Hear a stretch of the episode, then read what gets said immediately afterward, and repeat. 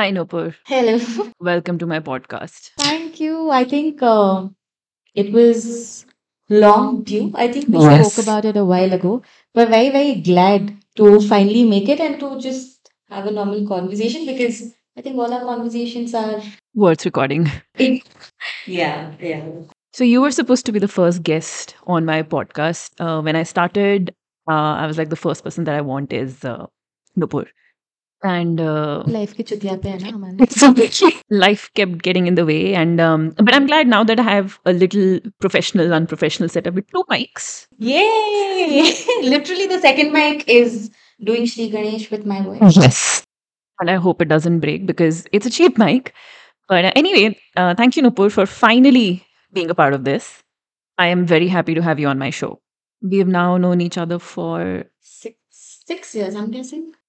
Yeah, I think 2016 is when we first met each other and we moved into that 3 BHK in Chembur in Bombay. Do you remember the first time uh, I came to see the house?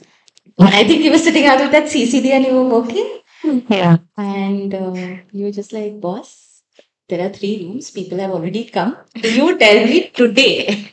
And I was like, but like, आज तो मैं घर the house. The girl seems nice. The house seems nice." And you know, Bombay houses, right? Hmm. I mean, I have always stayed on the western line. Hmm. So the houses used to be literally like old, really small. And then I saw dining space in Chembur, and I was like, That's it. great person holding a great house with a dining space well. to be completely honest, I was not working in that CCD. I was meeting all the women who had sent in their applications for my flat vacancy. That was work. Well, that's that's important work. Was and I'm so glad I picked you. I know. I am so glad that I decided. I thought I'll take 15, 20 days to come back to you, but I think by that night I made a decision. The next morning I told you. And I was just like set. And then we were together for like three, we stayed together for three years. I think two and a half years, three years. Then you moved to Bangalore. Yeah, and then you moved to Bangalore. Exactly. I think uh, you moved pre-COVID and I moved post-COVID. Now we've been together for six plus years. So we met on a random social media app, Facebook, and very quickly within one day we decided that we are meant for each other. Unfortunately, the same experience has not transferred itself into our dating lives. You know, we didn't need to see red flags. We didn't need to see anything, right? It was just that one five-minute meeting. And I'm just like, with boys, maybe we will never even trust. Even mm-hmm. if a five-minute feels good, it'll feel like a chips packet that's going to get over in five minutes. Like, you know, the faster it starts, the faster it burns out. Do you okay? Do you think that the decisiveness uh, is a key differentiator between the two scenarios? Like when I was picking out a flatmate, I had ten people and I had to pick one. I did not have time to waste, and I had a very specific set of requirements which I was very clear about. Right, so. Uh, like my questions, if you remember, were like, "Do you drink? Uh, are you okay with people coming over? Are you generally a fun person? You know that sort of vibe check." And then it was a go. Do you think that decisiveness is what's missing from our dating lives? But I'll tell you what, Zoya. Um, while that helped the two of us to live together, to come together, right? Not essentially live. Those set of questions meant that the two of us will, you know, be in that one place together. The fact that the two of us decided to stay put, right? As compared to within a year saying, hey, you know what, bye. I mean, Huh, yeah. So a decisive checklist helps you decide whether you want to date someone, but whether you stick around for much longer it probably takes something else, something more.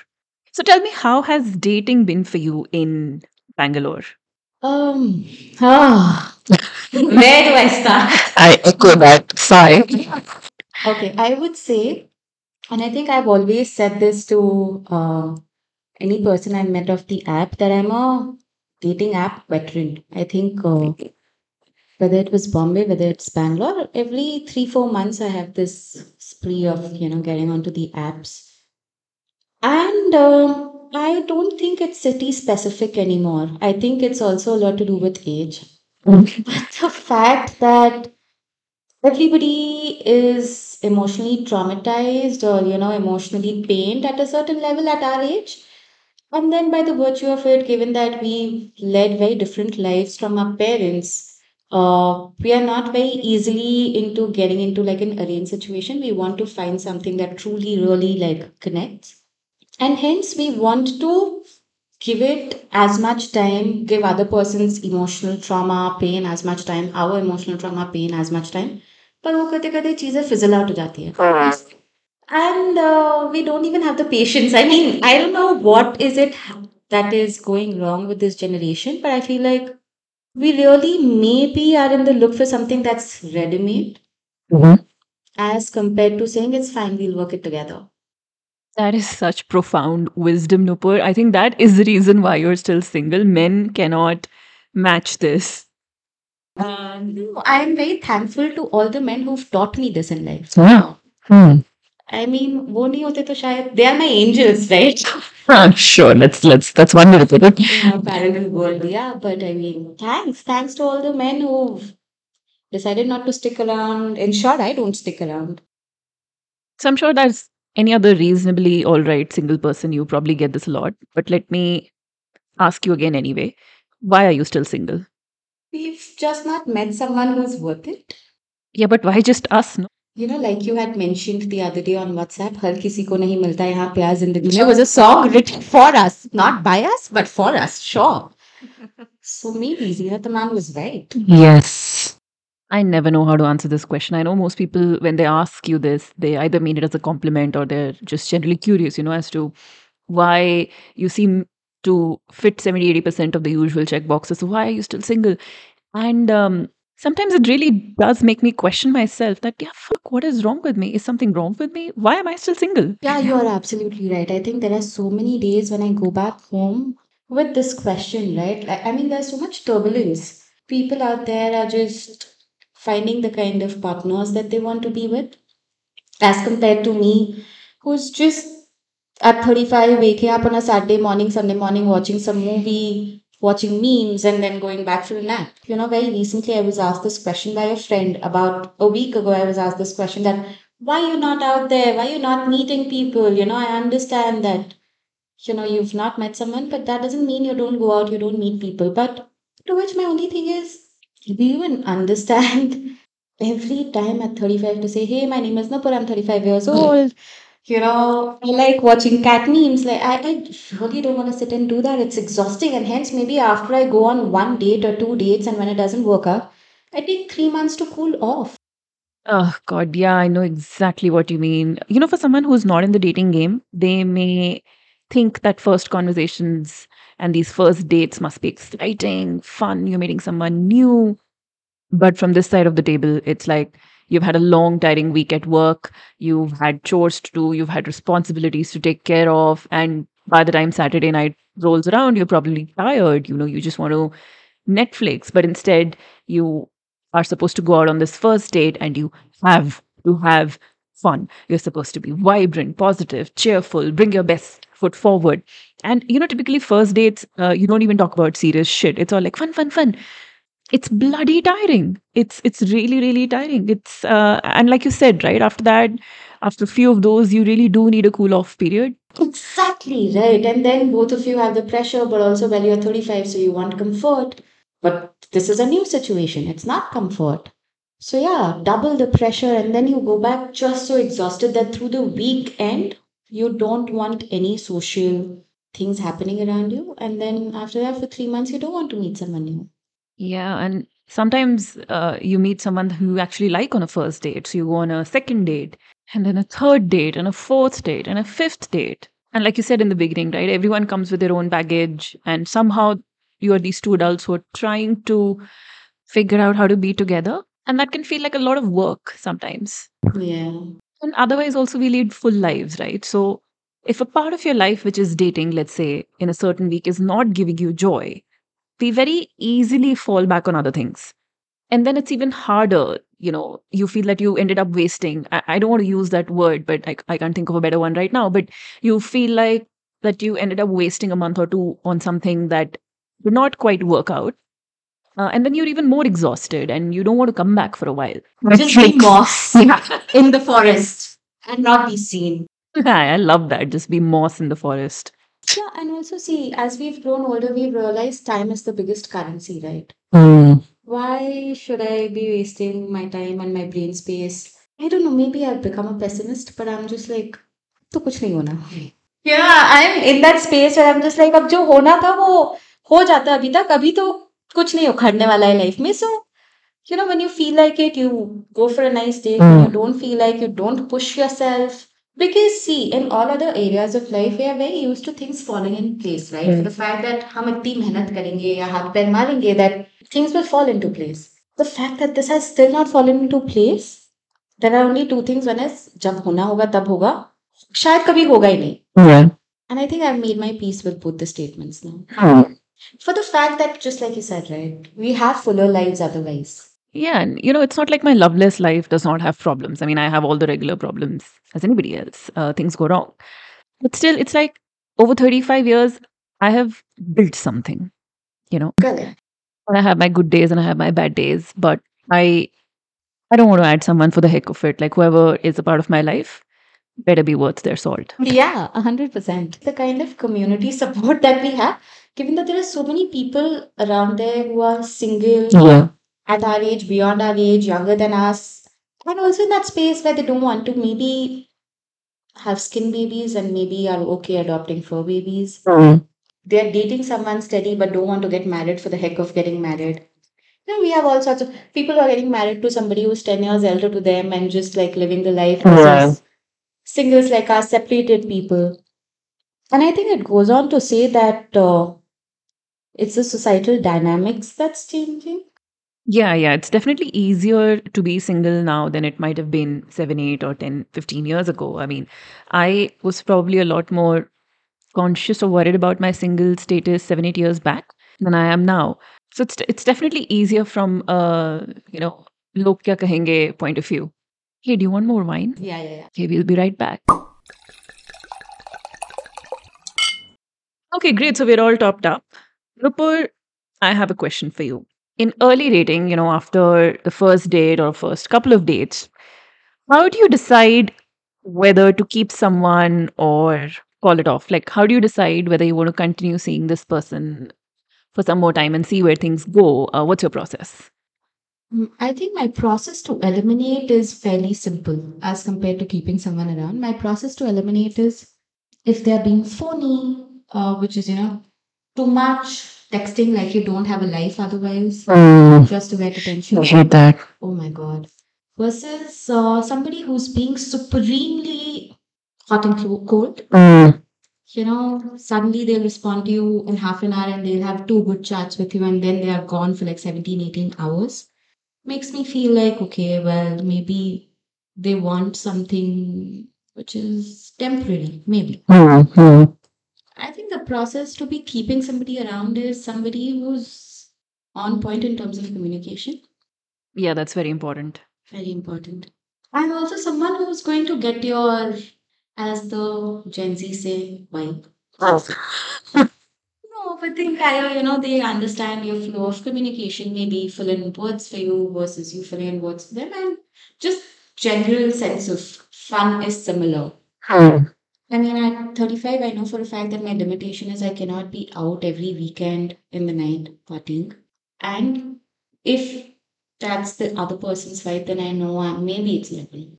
In a way, you're saying that after meeting them a few times, you basically want to see if this is someone that you could also be friends with. Yeah, a hundred percent.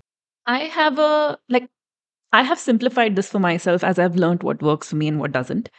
And I'm only talking about early dating, like one to three dates in. I'm not talking about beyond that is a great unknown that I have no process for. The first for me would be emotional stability. Like, do does this person take ownership of their mental health? And Right. I'm trying to rule out someone who has no self awareness. Like people who are averse to therapy, for example. Like everyone has baggage, but do you take ownership of yours? I agree. Second would be vibe or just general intellectual compatibility. Like, can I have a conversation with them that can last more than an hour? And third, I would add sexual compatibility to the list. Mhm. Fair. Like, it's important for me to have some sort of a physical attraction. I mean, at least after the third or the fourth. Exactly. If by the third date I don't feel a strong sense of chemistry or attraction, Maybe know. good as friends. yeah, like great person, but you know, maybe just a friend. And beyond answering that after, let's say, the first three dates, there's a messy space that I haven't figured out how to navigate yet. Like, I don't know. Like, does anyone know what are we supposed to do after the third date if you're continuing to see each other? Like, are we dating? Are we not? What do you want to do? Yeah, I just want to be a moss in the forest. and yeah, that's easier. So that's our sort of checklist. But what do you think, Nupur, that straight men look for in early dating? What do men want? See, I feel like if you ask me this question on the podcast, Nazura, I think my dream of staying single for life is going to come true because I'm a male basher and you know it. you know, you know, I was just gonna say, yeah, thought process nahi hota unka. They don't. No, I know I'm wrong. I'm absolutely. I'm, I'm sorry. I'm, you know, I'm just a male basher, but. Uh, malum. What? what do I want? Tell me, you tell me. What has been your experience like? I wouldn't like I wouldn't fall in the category of male basher in that sense. I think I've met um, people who have a reasonably clear understanding of what they're looking for from dating. You know, uh, whether they want a long-term relationship or or something more casual, etc., etc. They like what sort of qualities they look for in a partner. They seem to know. At least they start out like that, you know, with a very clear, I want a relationship and I'm looking for something serious. But somewhere along the way, they get confused. And I don't know if it's a me problem. Um, but uh, uh, somewhere along the way, they're like, yeah, I don't know, man. I don't know what I'm looking for. I think I just want to be friends. Shit. I don't know if men go through this a lot, but we do as women go through these profiles on Bumble and on Hinge that say have kids, want more, which means that they are probably married and have kids, and Hmm. that is what it turns out to be. Do men also meet such women a lot? Who are Married? Yeah. I have no idea. But I hope they do. And by married women, I, I just mean that anyone who, any woman who is not looking for anything serious or long term, uh, but yet she's on the dating apps for something fun, casual, short term, etc. Because if if there are women, enough women out there who confidently and openly put it on their profiles, maybe men won't feel the need to lie or or just generally hide their intentions of not necessarily seeking commitment. Though interestingly, I did meet someone once who was very clear right from day one that he wants something short term and casual. He even put a timeline to it. He said, you know, usually I get into relationships that last about three months. Which is great. Exactly, right? Like supreme clarity. And then you leave it to the woman to decide whether she wants to be a part of it or not. And and he did say that he meets enough women who are on board with an arrangement like that. And I absolutely respect his ability to confidently communicate at the risk of rejection and, you know, just losing an opportunity to swindle someone into what his needs were in the first place. Yeah. And we ended up having an interesting conversation on polyamory and casual relationships over extremely amazing beef curry and appam. Also, somewhere I think that the fact that he is so clear about what he needs and wants, it, it kind of increases his chances of finding it. A hundred percent. No, I think that way even I've been on the app stating that I just, you know, there are times when you just want something casual and I've been okay about it. But more from the perspective of uh, married men versus married women. Okay, let's call a guy and ask. Hello. Okay, Anurag. So Zoya and I were just talking, and we were just just want to get a perspective from you. Do you also run into mm, female profiles who are probably married, have children, but are in it for something casual? Yeah, I don't think there are many women like that. Are you serious? Yeah, Okay. there are like a lot of married women who are like looking to just like talk to someone, have a conversation with them because I think they're bored of their lives. They stated out and clear that they are in it for casual while, while they are married and I mean, no, not really, but like they don't really mention it up front, and then later in conversation, they're like, yeah, we just want to have a conversation. And unless it's like very interesting person who could be like a future friend, um, then I don't really bother so much. Hmm. Okay, fair. I think that answers it. Thank you, Anurag. This podcast was turning out to be very women POV, but thank you for adding your male voice and POV to this. For sure. Okay, you have fun in Goa. I shall see you. Hi. Bye. Wait, hang on now. Swiggy guy is calling. हाँ भैया आ गए हैं ma'am location क्या है देखिए एक second मैं balcony में चेक भैया को अभी तक लोकेशन नहीं मिला मैं डिटेल्ड इंस्ट्रक्शंस के बाद भी जी स्पॉट नहीं मिला G spot nahi mila.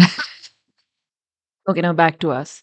So before we started recording this podcast, I reached out to a few of my friends who are also on dating apps, uh, men and women alike, and I asked them to send in questions that they might have about the travesty that modern dating is. Nice. So I have four or five such questions, and I'm gonna and I'm gonna randomly pick them out for us to answer. Sure. Question one. Why do people blow hot and cold? And have you come across someone who's given you mixed signals? The number of I actually, you know what? I think those instances used to be at the beginning of my dating app journey. Uh, but now I think I've turned into those. Oh no, you've been corrupted. Yeah, that's not a nice thing to say, but uh, I think now I understand the psyche of those people and those men. To each its own, but yes, a hundred percent run into a lot of men who are just hot and cold, hmm. and it's frustrating. Okay, so give me an example of this hot and cold behavior. And I don't mean like super early where you've not even met the person, but let's say you've seen someone once or twice where there has been a confirmed mutual exchange of interest. And then they seem to pull back abruptly only to throw up again with the previous enthusiasm. Just when I had started off, I met someone who was very interesting, very, both of us were very in it, communicating great for the first month, month and a half. And then immediately I saw that graph falling, which was from them saying, let's maybe live in and see how it goes, to the fact that there's just like no communication maybe for five. Yeah, like no communication for five to seven days um it was very frustrating right and it also we also have certain egos now Mm. correct so if somebody is not responding to one text we will not double text Absolutely. we will not double call Mm. because we get it we want to give them space because we also understand what it's like to get space Yeah. uh, so when that started happening, that was the first time that I realized, okay, this person is not into it. This was the first instance after the first one and a half, two months.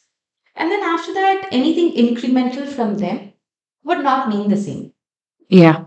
True. Because then I know, and that's my first red flag, understandable for the fact that I have had so many uh, red flags that I've let pass, and then, you know, it's turned into something awful. Hmm.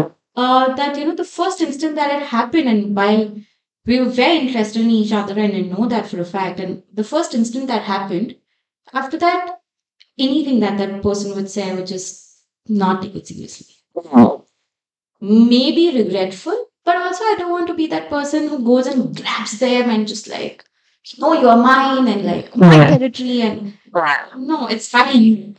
Hmm. And then you said that you understand this now because now you also sometimes blow hot and cold. Why is that? The minute I'm not following through a communication pattern, I'm also keeping them as my second or the third best. Hmm. Maybe there's no second or there's no first best only. Maybe at times, I mean, your P0, P1 are maybe your career and your cat. Yep. Yep. You know, your P0 is not a partner. Um, and you know what? What irks me is when I lose out on a communication thread. Most often times than not, men come back and just question it in a manner which says, "If there's something else, then you know, sure." I'm just like, "Yeah, my cat. I needed to play box with her, maybe."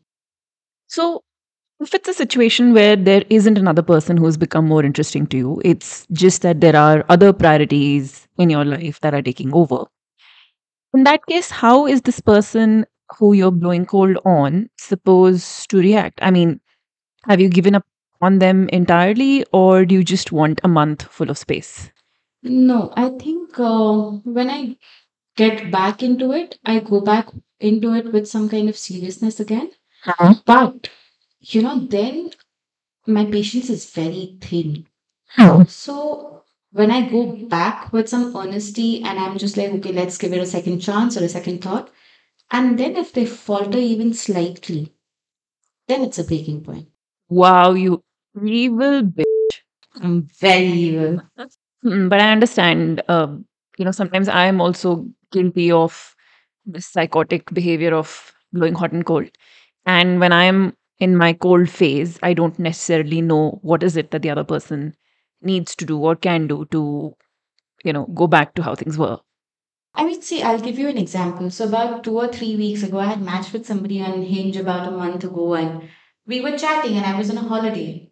You know, it was a very good kind of. They were very approaching themselves and messaging and wanting to do a cookout and all of that. And you know, I was like, sure, once I'm back from my holiday. And during the course of my holiday, oh, they became so uh, you are a dandelion floating in wind and you know enjoy this vacation like you're a dandelion who's floating in the wind and that one message that one message made me not respond to that person for about 24 hours and that was a lot for that person i mean you know that person would require like instant responses and i was enjoying it up to a while to Yeah. they said this Yeah. and it made me not respond to them for 24 hours and they were very sweet about it and they're like oh great you're on a holiday you're having fun but that one instant that pushed me off Mhm. after that to get back to it i did give it a second chance but then i was like i don't think i can do something as phony. The next time that they were slightly as phony i was just like okay i'm out of this. So, phony here means that the level of interest or excitement they showed at a time when you were not receptive of it felt fake, uh, which could also be a you problem. 100% it's my perception problem right? I mean i maybe don't know people who given that nobody has really shown that kind of an excitement towards knowing me mm-hmm. i just feel like somebody who within just an, a chat exchange of like five days is calling me a floating dandelion in a wind is very phony to me it. Yeah. and the fact that the second day onwards they ask started asking me show your surround like you know whatever like Send pictures. send pictures and they would send those pictures and i was just like but why on second day of just like chatting with me why I'll put this under the larger bucket of reading the room. mm-hmm. If you if you narrate this incident in isolation without enough context, it might seem like you're a cold-hearted bitch. but I get it because there's a bit of reading the room required here. So if you're in the mood for a conversation and you text someone who does not seem to respond with the same frequency that you seem to be on, you need to read the room and maybe step back. You don't know what's going on with them. You don't need to know what's going on with them. yeah It could be anything, right? It could it, it probably has nothing to do with you. yeah And step back in Yeah. when even they are receptive to the conversation. That's when you can come back in. yeah And maybe at that point you realize that you are no longer as interested and and that's how these things tend to fizzle out eventually but it's still a lot of reading the room and no fixed rules for instance there have been situations for me where the other person's frequency of communication is much higher for uh, how little i may know them but it's still a match with how i'm feeling about them hmm in a way that them asking for pictures uh, like oh you're on vacation send me pictures after just a week of speaking does not feel odd hmm right? And then I respond favorably or enthusiastically to them. And then that's them reading the room right. That, yeah, if they ping me like that, I'm in tune with it. Versus another person doing the exact same thing and I may be put off and then be gone for 24 hours. And then they need to realize Hmm. uh, I don't need to give them reasons. Hmm. I don't necessarily owe them explanations. It's early dating, it's too soon, right? They just need to understand that, yeah, you know, this pattern of frequency or line of communication isn't working for whatever phase we're in. So just let it be, Hmm. right? And so instead of pushing Hmm. or demanding that, oh, I'm going to stay adamant with my communication need versus respecting the other person's boundaries, step back. yeah Non single people listening to this must be like, oh, thank God. You know, very honestly, I think I this is the difference that I see between a Bombay dating app culture versus a Bangalore. Bombay dating- is way just sorry putting No, it out. I agree. I fully Bombay agree. boys and Bombay culture is just about everything. But also, I think what I've realized is men in Bangalore on dating apps are more open to just being friends. I mean, Yeah. Uh, Bombay people don't have the time, right? First of all, yeah. the frequency at which people demand you to come and meet them in Bangalore. I mean, if you don't meet them, they unmatch you within a week, right? As compared to Bombay, everybody understands that. And very honestly, I feel like Bangalore should understand this more given the distances, Oh, right? fuck yeah. As compared to Bombay, which is one straight line. So, I mean, अगर मुझे आज वसई से दादर पहुंचना है so I will maybe reach in 40 minutes, given that I have the option of taking a train and then, you know, working from home or whatever. Here I don't have that option. So Hmm. people maybe should understand this more that why you don't want to maybe catch up but like talk through. Oh. But also the fact that people in Bangalore are very open to being friends with you. I've seen that. Yeah. As compared to Bombay, where they're just like, if we are not calling it serious, or if if you're in it for sex, then well, why have we not had sex yet? Why are we just hanging out? Or if you're in it for something serious, then why are we just friends yet? Mhm. So I think I don't know. I've I've made a lot more friends on dating apps in Bangalore as compared to Bombay. Yeah. I didn't uh, consciously observe this until you mentioned it, but I come with a Bombay mentality. Yeah. So I'm not on dating app to make friends. But in Bangalore, I have come across a lot of men who, if things are not vibing enough for them, they are very open to saying, let's just be friends. And I have, uh, in quick hindsight, only just warmed up to this idea. Earlier, I was very rigid, thinking, why should we be friends? We met on a dating app, we date or we don't, right? But um, I actually do have friends now who I met off dating apps in Bangalore. Yeah, also see, Bombay is also a place where you can be hanging out by yourself until whatever time in the night. Yes. So I think uh, not having that kind of a social circle is okay because people really don't have the space for another friend in their lives. Though when we were in Bombay, we were also in very different phases of our career. Fully agree, right? You know, we were younger and had enough friends, whatever. Yeah, we were younger, 100%. And that also opened up to the sense that if it's fine if this person doesn't connect, somebody else will connect. Because for the fact that we were younger, our egos weren't fixated. So we were very good at making friends. As Exactly. today, we struggle keeping those three people as our friends. Exactly. And when you're older, if you're lucky enough to meet someone who you connect with on some level, even if not romantically, uh, you might want to keep them around as a friend for, you know, it's just harder to make friends when you're older. Versus our experiences in Bombay coincided with a phase where where we didn't have time or patience or the need uh, to make new friends. Correct. Also, I think what I also realized is when I moved to Bangalore, I we are living alone, right? And what dating apps offer you is to find you a match within your hmm. four kilometer, six kilometer radius. And trust you me, the kind of friends that I've made on dating apps are the people who are living right around me and then offer an extended hand saying, Hey, let me know if you need something, if you're unwell or whatever, Yes. especially if you're living alone. And I see myself also extending a certain way for that person that I've met off the app maybe once or twice. And yeah, it's it's a different life stage because when we were in Bombay, for the by the virtue of the standards of living of that place, you end up sharing your house with people and you don't need that kind of a support as compared to when you're staying alone. Hi. And you're absolutely happy to have people around. Maybe to hang, maybe for help. However, Hmm. Okay, I completely forgot what question we started with. the hot and cold. Hot and cold. From mixed signals to let's just be friends. Appropriate. Okay, why don't you pick the next question from the list? I think I will have to put my glasses on because I'm blind.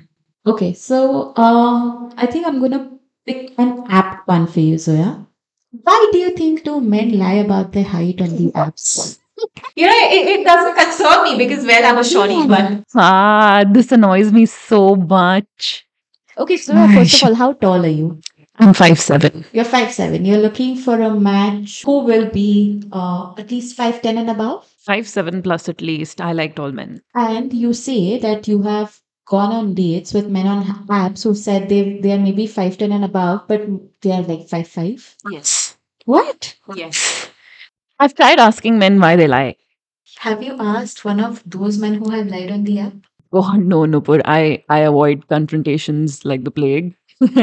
so I've observed that most men, not just shorter men, don't care to be accurate about this. Like even a guy who is very tall, say 5'11, will say, I'm 6'3.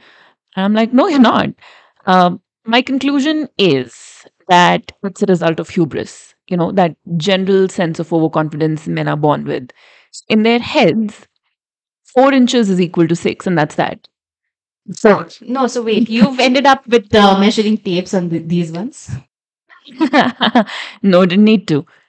But basically, what I'm saying is that these men are probably not lying consciously. They genuinely believe they're taller or bigger. And it cuts across things, right? Most men, oh, and not all men, most men believe they're, they are 1.2x of what their capability level is, while most women would undermine themselves to a 0.8x. Oh man, you are absolutely right. That's any woman who I have met in my life, right? So underconfident. Yeah, a woman could be a 9 on 10, but she'd think she's a 6 on a good day. Yeah, and why? I'm very sad I'm not into women for the fact that it's so easy to connect, one, and second, also the women I've met in my life, right? The women who are single or the women who swing the other way, who are, you know, gay and happy about it, they are just so much more worthy of a conversation. I agree. And it genuinely it makes me sad that I'm not interested in women that way. Yeah, yeah. I wish I was gay. Yeah. And just imagine, right? Most men are getting a 9 on 10 for the price of a 7, so to speak, and yet they miss the opportunity by being dumb. Though there are some men, and they're very rare, who take conscious effort to unlearn their biases, you know, going beyond the I believe in women equality trope, taking time to really question societal conditioning and then trying to be better. It's impressive. It's rare. Uh, most men don't bother doing this, you know, because the existing conditioning serves them. 100%. Okay, I'll move on to the third question. Sure. Hmm, interesting one.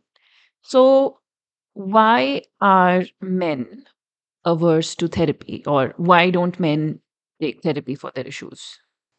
Um, I feel like actually, okay, I would want to say there's a dearth of understanding therapy across genders. Yeah. He, she, it. I think the fact that you need not necessarily also i think it's also a lot about indian upbringing right? We are used to staying in a particular house where you have six people around you to talk to and there are things that you talk to them about and then they get judgmental and hence by conditioning you learn not to talk to people about it. Hmm. Versus there are times when you grow up with siblings who are very okay or you know with parents who are very okay for you to kind of share all kinds of things. And you hence don't feel the need of going out and talking to anybody else as a professional. So I think overall, the dearth of understanding therapy just exists. Uh, and I think, sorry, people like us, right, who are very far away from our settlements, our home family settlements, living by ourselves, uh, need to recognize the need and the reason for it a lot more as I mean, I'm not saying people who live in families don't have the need to, no, 100% they do. But I think the kind of people that we also match with are people who are maybe living away from their cohorts and, you know, comfort zone, school friends, and, you know, starting life afresh in a new setup. Uh, it's very necessary, especially if you've seen a trend. Like, say, for example, four five years ago, I saw a trend that even when people were interested in me, I was not able to keep them around and I was not able to communicate. And that's when, at the pretext of saying that, well, you know, there are work issues and hence I need therapy, I at least sought a therapist. And the therapist started asking me questions about, but why do you not never talk about your love life? Or are you even married? I don't even know if you have a partner. And that's when, like, maybe. And she's like, yeah, maybe you need to delve a little deeper into the question that you're facing right now in terms of you not wanting to do a certain thing, certain, you know, things for the team that you work with. Hmm. And I was like, yeah, fair. So it's, I mean, the dearth of requiring that professional help, that understanding, I think lies across. True. And I think anyone who actively takes ownership of their mental health, you know, uh, you don't need to dump your hangups on others all the time, whether it's a partner or friends or family, right? You you need to take some accountability. Yeah, That itself is a green flag. Mm, 100%. you couldn't have gone through 30 plus years of life without baggage. Life will break you. But do you take a step back and say, okay, my experiences make me who I am and I'm okay for most part, but some behaviors might be holding me back or impacting those who love me, right? I think it's a sign of maturity. Yeah. So, yeah, you're right. A lot of people don't view therapy as a useful tool, which is just a wasted opportunity. I mean, just go to therapy if a part of your life doesn't quite make sense. 100%. I mean, it always doesn't take a Deepika Padukone to come and tell you, well, listen, I went through therapy, so why not you? I mean, Speaking of, uh, I believe that you don't actually only need therapy if you're actively depressed or in the aftermath of something significantly life altering. It could just be anxiety at work, and you might have a very supportive friend or partner who listens to you every day. Even then, speaking to a professional could just give a different perspective and get you out of the rut faster. So, why not? try talking. And you know, there's this concept of therapist shopping, like doctor shopping. You really need to talk to two, three, four, five therapists. Go therapist shopping, go meet hmm. therapists in person sessions. And you know, that's going to predominantly shift your Yeah. mindset and thought process. Of course, it's cumbersome, I mean, but it'll do you good. Absolutely. I agree. Okay, let's do one more question. Uh, why don't you pick the last question, Nupur? I think I'm I'm very very uh, fond of this question. So whoever's come with this question, good job. Uh, okay, tell me something, Zia. Would you date a man who does not have basic life skills, and by that I mean does not know how to do basic environment cleaning, like their own environment cleaning or No. cooking? So it is a hard pass. No. So I can't date someone who cannot manage or run a house on their own. That's just a hard pass for me. Mhm. Like, please don't even talk to me if you've never negotiated with a maid. Like, I really admire men who are able to, you know, keep a clean house and live like adults, human beings. And um, I, I do not find it funny when, you know, uh, how people make jokes that, oh, it's a bachelor guy's house. So obviously it's going to be dirty. No, that's not obvious. I mean, what are you, 15? I would absolutely not date a man who can't do basic chores. But why is that so necessary? Because um, the times where it was not necessary was probably when a lot of women were homemakers and didn't hold jobs. As in, you mean have corporate lives, but like Yes. work at home. And I don't even want to make this a gender thing. I mean, any person who has had the same experiences as I have in life, which is, you know, you've gone to school, you've gone to college, your mother probably didn't put you in the kitchen and she insisted that you go and study instead, etc., etc. Uh, and then, you know, you've moved cities, you live in homes, you you take care of yourself. Like, there's no excuse for such a person to not have bothered learning how to run a house properly. Yeah. Actually, I'll also extend it to managing your personal finance. Oh my God, I can't believe there are people who, who say, I don't believe in investments. There are. I don't know if it's a middle class thing. Maybe people who were born in rich families don't see uh, savings and investments the same way. But for me, it's like your relationship with money in the sense that do you understand what's a budget? Do you have goals? Do you project for the future? Do you are you self reliant or do your parents pay your bills? And your credit card bill is overdue. To top it all, I think there are also people who don't understand the difference between saving versus investments. And I think that irks me off the most, Mhm. whether it's a man or a woman. I think uh, there are things, there are tools, there are apps that are available for you to just like get a basic understanding and just invest and invest well. Yeah. I think that's a huge tick mark Yeah. in anybody. Agreed. And anybody who's able to have that kind of a conversation, understand, I'm not saying we have the best knowledge of it. Like at least make the effort to outsource where you don't know. Also, the fact that we are open to learning these things, right? Open, I mean, if you ask me, I was so bad at math and so bad at numbers, but I understand that investment is nothing about it. It's just about how you manage your life. It's just about that, how you manage your finances And I think that's very important. I mean, if you remember, we moved houses Oh, what a story that was. Yeah, yeah. I mean, I still have my family always tell me and talk about it. You know, the fact that we had a mm-hmm. week to just Not even a week. We had less than five days to find a new house in Bombay, sign the agreement, move a full 3 BHK to an unfurnished house. So, carpenters, plumbers, electricians, the works. And we completed the hunt, the move, the installations, the cleaning in three days. We did, and we made a budget, and we did it in a budget, and well, we saved from that. We saved also from that budget. So efficient. You remember, we had a third flatmate who was not that actively involved in planning. Yeah. Forget planning, even execution.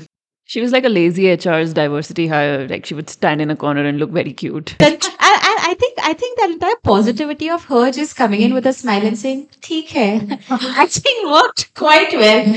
I think if I start dating someone seriously, I'll put them through this uh, test of, you know, let's move. Oh, let's move a house in a week. has to move a house in one week. One go. And in Bombay. Yeah, that's the true test of a strong partnership. And I remember at the end of the day, the budget that we made, I think the mover from the sixth floor to the 13th floor was going a little above budget. So we said, fuck it, we'll do it on our Yeah, so the two of us basically got frugal and we said, let's, we can do it ourselves, so we'll do it ourselves. And we packed up everything and moved boxes and lifts. So yeah, I think carpentry work, everything happened in a day. AC installation in three rooms on a country after what we pulled off. I agree. But yeah, that's the thing, right? When you move in with someone for life, um, you could of course have difference of opinion over, say, aesthetics of the place, etc. But tag teaming efficiently and knowing how to keep the lights on, um, I hope I'm lucky enough to find that. A hundred percent. Just look at it from an overall independence, freedom, life skill perspective. Yep, yep. So, Nupur, we've discussed how dating apps are frustrating, blah, blah, and modern dating is not fun. So, why are you still on the apps? I mean, why not just ask your parents to find you a suitable boy? I just thought about it literally a week or 10 days ago. My father came to me with a match of this person who he thought was absolutely fine via matrimonial app, and the fact that the person was sincere enough to follow through the conversation and to respond to my father. And my father's like, This is the best match you can get in life, and go for it. And messaging me on WhatsApp and on personal message and calling me. And I was like, Sure, I'm going to check it out. And within 30 seconds of me, literally, I was having my dinner and I was like, let me open the profile and check it, given that my father believes so strongly about it. Open the fo- profile, and within 30 seconds, I knew that he had had two startups and that both of those had failed in less than four months, to the fact that he's fairly dependent on his side of the family for the, he mentioned that in his profile. And I was just like, this is a Mummy Ka Raja Munna who is not going to sit well for me for the fact that I am not Papa ki pari. My papa has not let me be a pari. so, how do I settle for some munna whose mother has said, बेटा तुम काम पे focus करो सिर्फ और हम तुम्हारा खाना अरेंज करेंगे. Right? Hmm. Again, very linked to Hmm. the previous conversation that we had, and that made me realize one thing. I think we moved out of our homes when we were say 20, 21, 22, 17, 18 for some of us which means we have stayed out of home for a considerable amount of time of having done our lives by ourselves, right? Mm. Uh, in the last 15 years that I have been out of home and I have lived across cities, across home with different kind of people, have had different experiences. My parents now do not understand, or the society that I used to confer with 15 years ago does not now understand how I've grown. And hence, it's not an ideal situation for them to be looking for a match for me Mm. the fact that I've stayed single until I've been 35 is for the fact that I want to choose something of my own. And maybe I might, you know, confer to a friend's suggestion saying, hey, you know, I feel like the two of you might connect. Why don't you go for it? As compared to my parents who I've not lived with. Yeah. Or as compared to a Mosi or a Chachi or a Bua who I've not lived with. I think that's that's what it is. How about you, but like what is your what is your take on not going by? Parents' choices? I think you've covered it well. My parents want the best for me and are smart, but how can we expect them to know exactly how we shaped up as a generation, right? And then do matchmaking, a skill even Seema auntie hasn't been able to figure out, and it's like her whole profession. So they try, but mostly they, you know, let me figure it out. also the fact that we need to be thankful for the fact that they come with good intentions not discounting Oh, yeah. fact that they don't come with good intentions Like anytime I've been irritated by a match sent by mom and I say that it's not working for me, I cannot explain why, but it's not working for me, she'll be like, okay, fine. yeah In a way, she's like my ChatGPT. So every time I give her a prompt on what I want, she will work with that. And then if if the output isn't what I wanted. Um, she'll expect me to give her a better prompt or to tell her what didn't work, what needs to be changed, what needs to be fixed. And uh, with whatever clarity that I can manage, I let's say give another prompt. And so she keeps learning how to, you know, she's tweaked her algorithm to to try and find a better result each time. Where do you realize the problem is you? Uh, because I'm guessing now you're 35, so by now your oh. mother has been showing you matches for the like 10 years. 10 years on an average? So, yeah. Uh, catchy, hold para. Looks like I finally have the answer to the question why I'm still single. It's me. I'm the problem. It's me. There was this one reel that I watched about this grandma talking about why is it that you need a partner in life. And I think she nailed it. She said in Punjabi, she said, life bahut aukhi hai. and uh, you know, if you find someone who's who manages to bear that aukhi with you, what else, right? Like just Yeah. find someone who chimes in and you've had fun once, twice, thrice. Just go and have a good time and then see where it goes in six months, eight months, one year. Just keep that door open. Yeah. Thank you so much, Nupur, for being on the show. And cheers to keeping doors open. Essential. Swamber to Rajneera.